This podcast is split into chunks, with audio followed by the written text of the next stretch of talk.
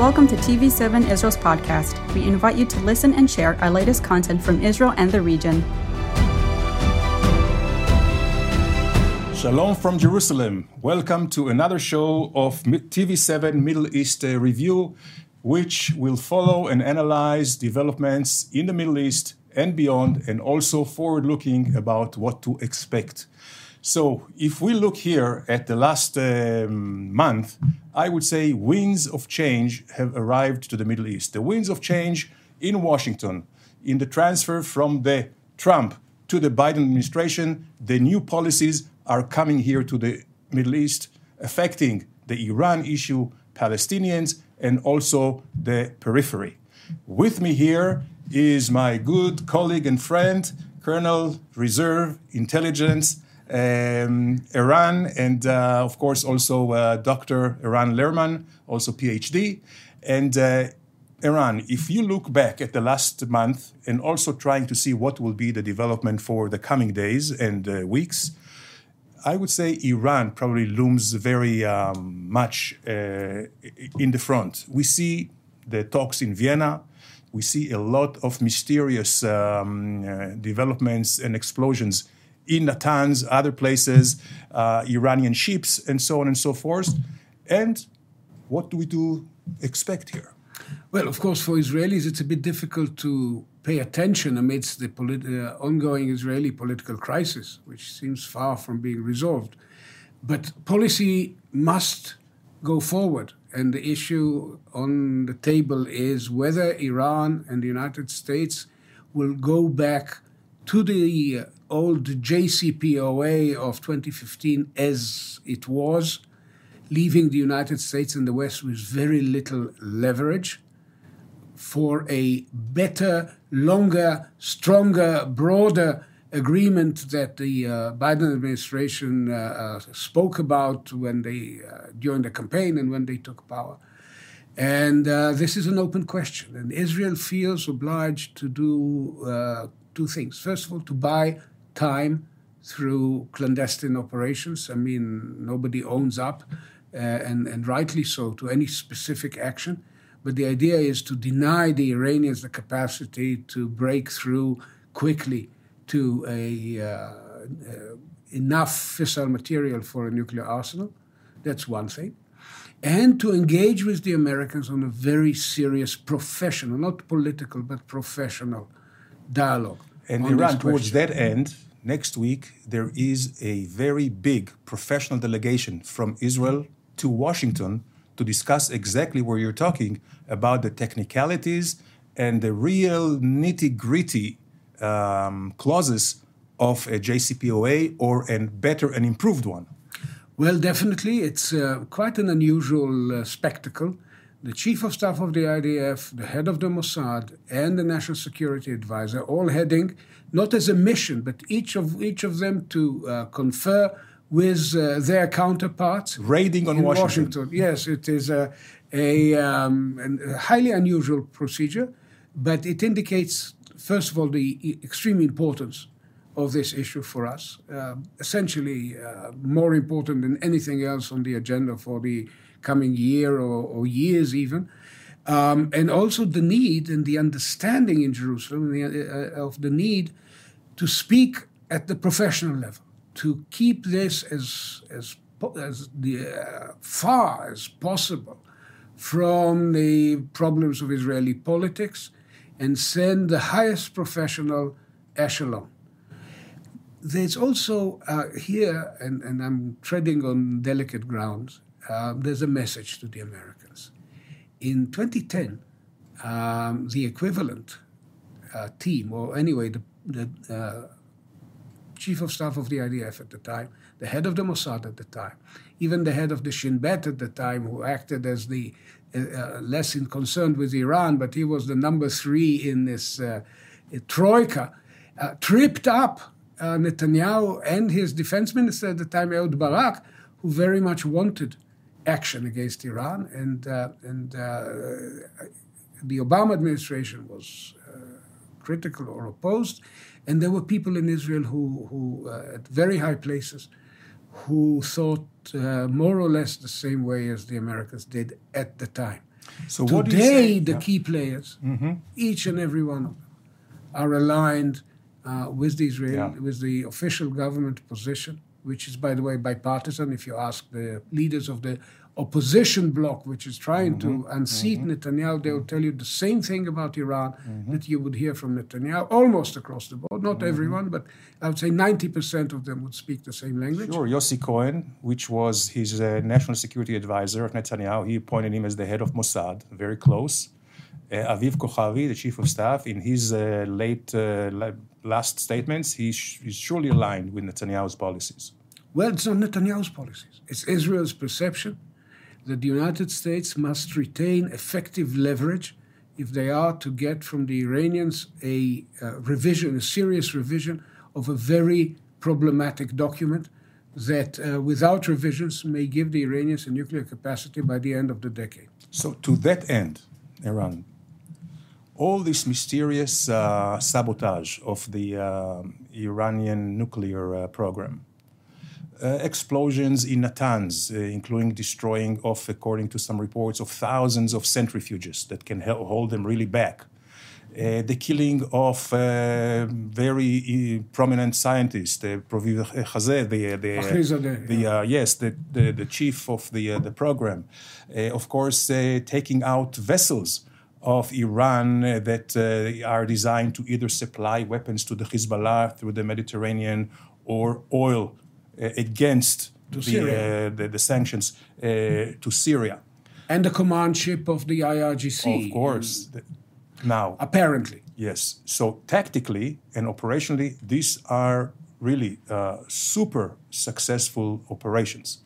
But when you look at the response of Iran, the defiance, that here they're going to enrich up to 60%. They're going to double down on their refusal and actually toughening up their position in Vienna. So at the end, the net assessment, do you think these are helpful, let's say, to the Americans or to the P5 plus one, as the Iranians now may have not such leverage with centrifuges and enrichment, or is it a detriment where the Iranians will double down and maybe the P5 plus one will take it out on Israel as trying to sabotage not the Natanz but the Vienna?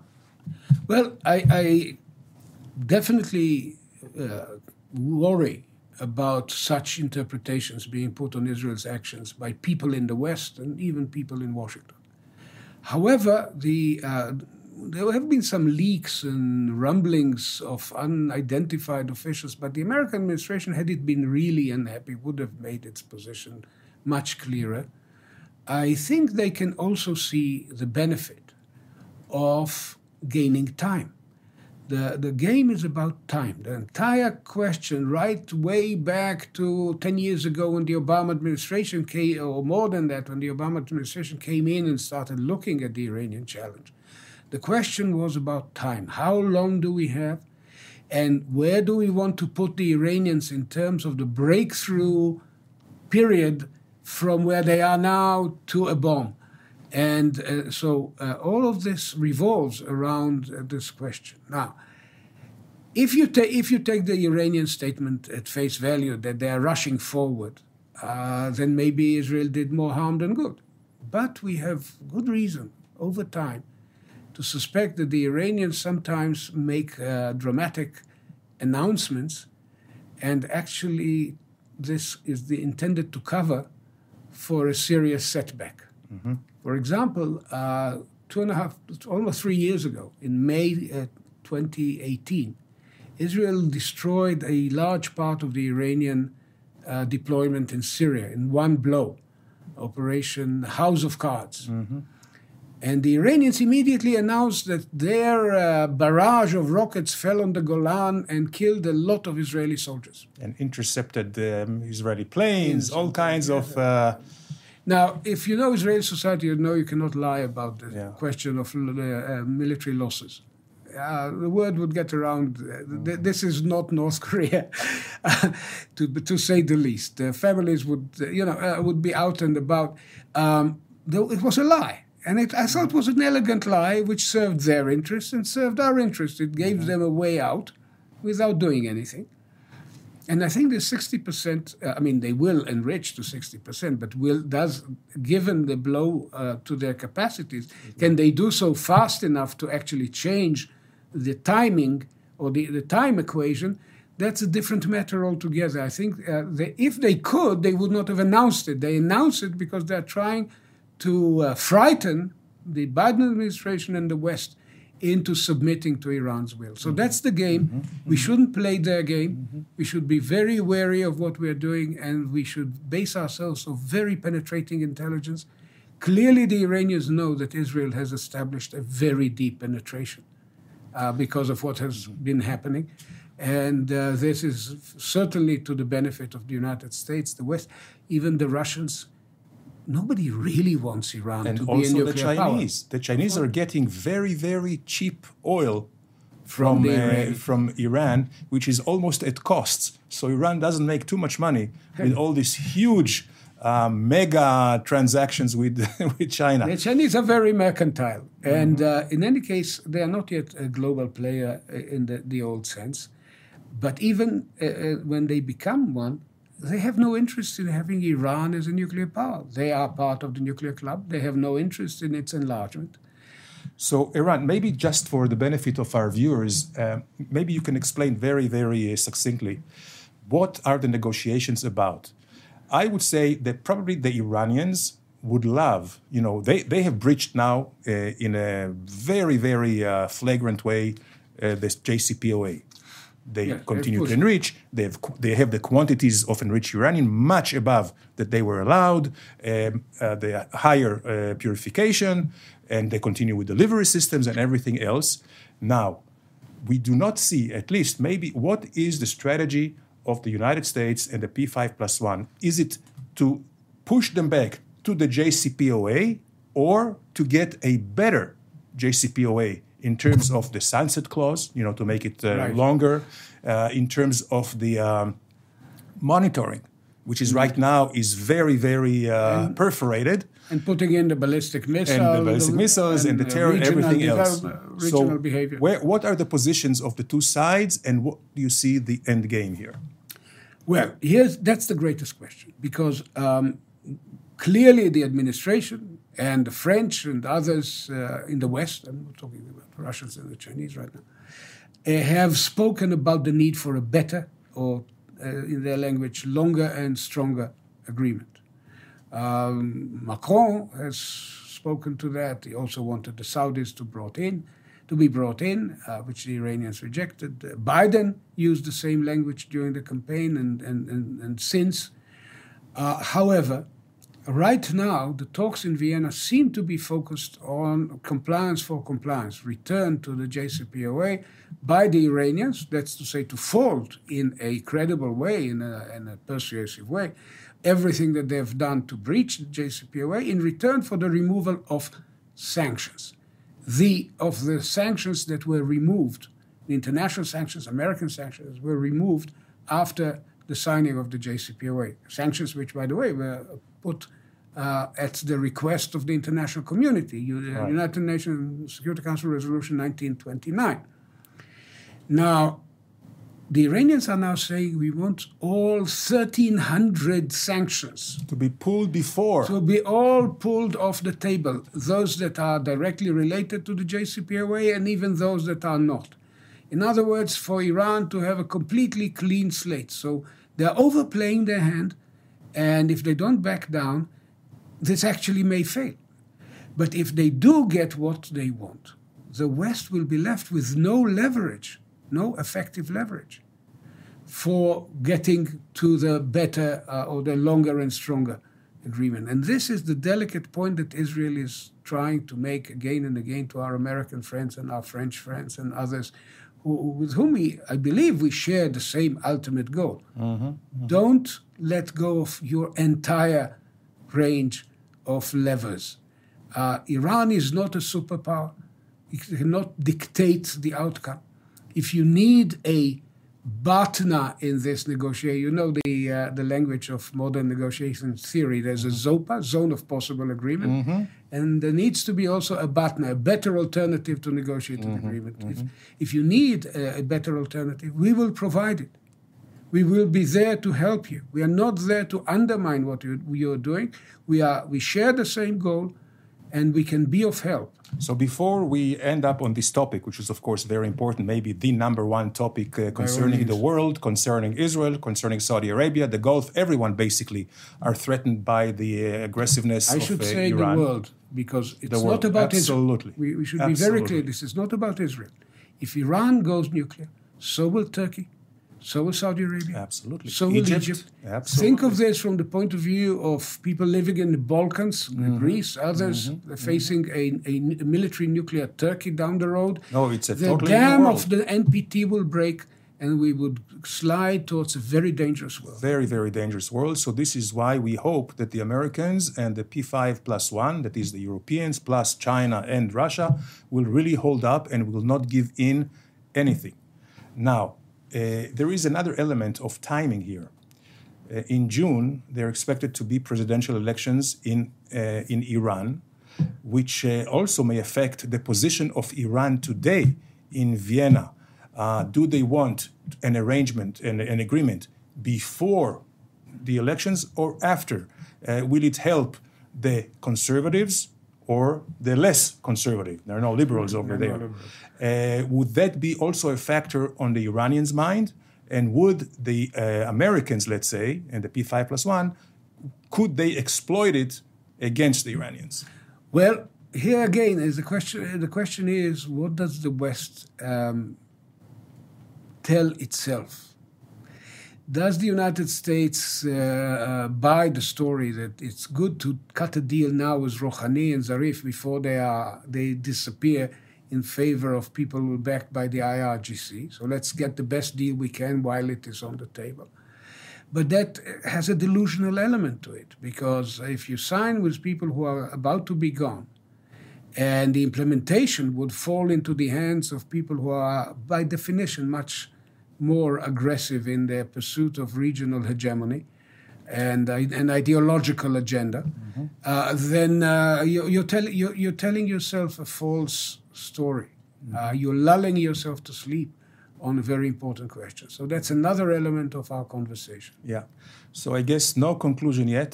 I guess we will have to follow it very closely for probably our next TV7 Middle East review here. Hopefully we will have a better understanding where we are, and hopefully we will see a very, very tough position by the international community, as represented by the P5+1, as they do have all the cards, and the Iranians are bluffing. They're playing on the brink, and hopefully we will get a better understanding where we are headed.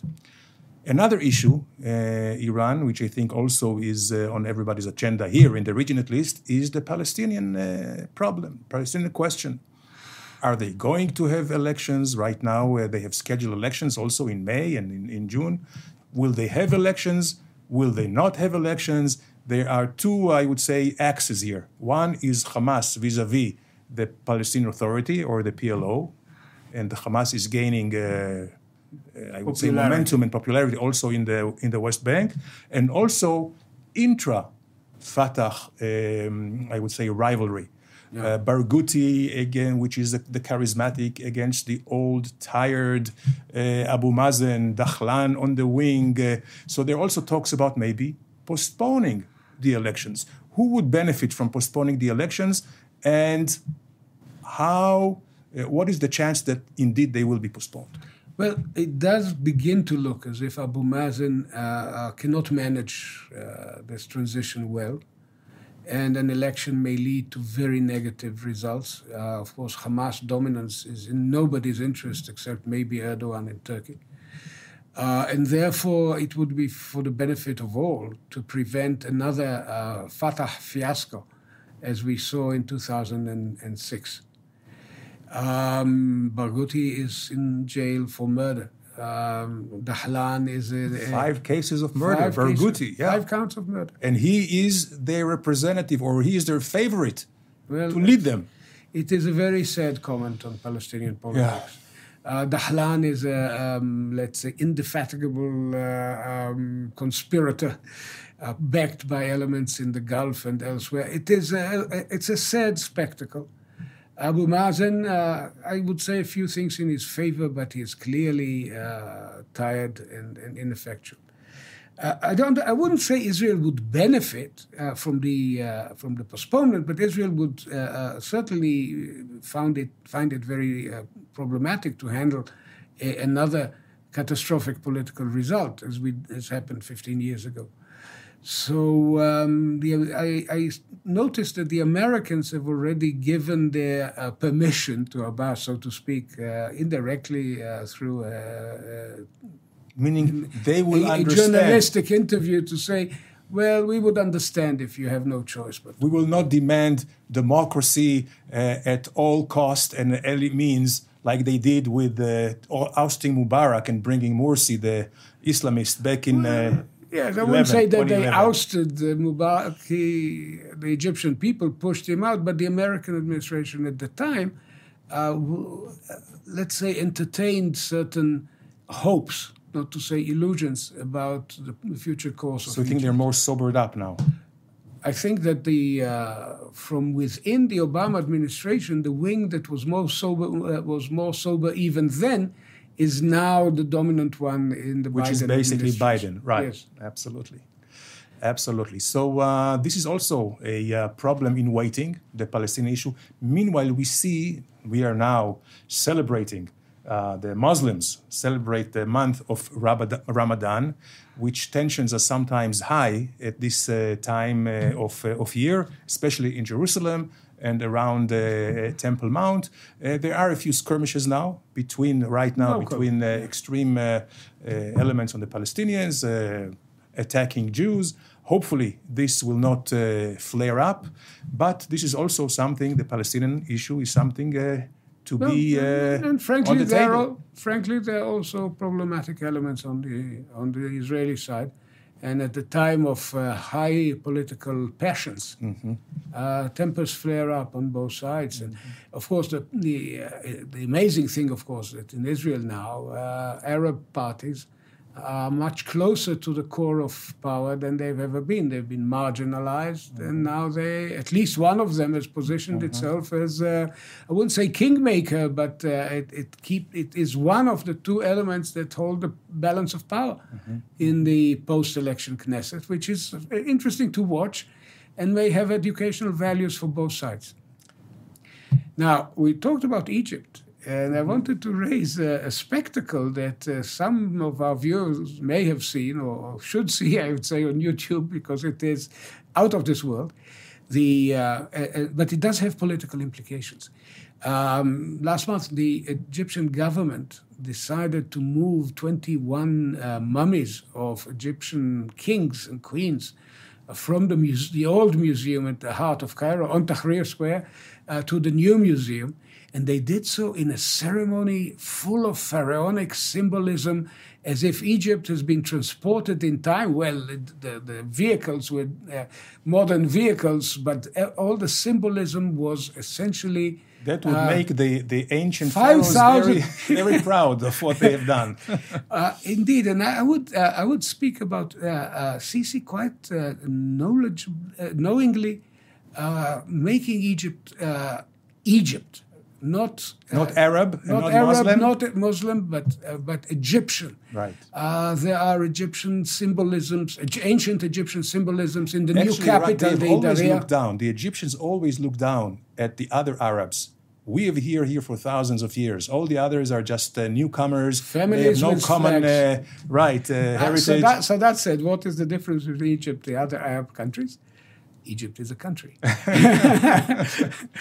and I think this speaks also to the new political discourse. Where does Egypt belong? What is its place? And increasingly, by the way, this links up also with our discourse about the Eastern Mediterranean. If you break up the Arab and Islamic Middle East and you look at its subregions. And you look at the Eastern Mediterranean beyond the Middle East, as including Greece and Cyprus and Egypt and Israel, And Jordan is an honorary Mediterranean because their port of trade is Israel's port in Haifa, but while they have no Mediterranean coast of their own. But if you look at this environment now, it is increasingly significant in geostrategic, economic, as well as in terms of identity. And as again, politics. It goes to what we have said here all along in the last few programs, that how the Palestinian issue is no longer on the table, pretty much. It's not only on the agenda. It's very much down. Of course, you have Iran, but other interesting development in the region, the new alliances, Israel, Cyprus, and three fascinating pointers. Israel's Air Force is participating, not for the first time, in the annual Inyos exercise in Greece, alongside Arab Air Forces. Israel has just signed a huge contract to train the Greek Air Force, training facilities, simulations. $1.5 billion. $1.6, yeah, amazing. And the third one, in a very amicable atmosphere, you had the Paphos Forum, bringing together the foreign ministers of Israel, Gabi Ashkenazi, our former chief of staff, Greece, Cyprus, and the United Arab Emirates. This is fascinating. If you had thought about this only a few years ago, it wouldn't really be on our peripheral vision even. So here we are at the end of the program. Iran is still the most problematic issue here and in the world. Palestinians are pushed to the wayside. New alliances, which puts Israel right at the forefront and center of Middle East strategies. And we will continue to monitor and analyze all these issues next month on TV7 Middle East Reviews. Thank you very much for being with us. Thank you for joining us in another TV7 Israel podcast. For more content, visit our website at tv7israelnews.com or follow us on social media.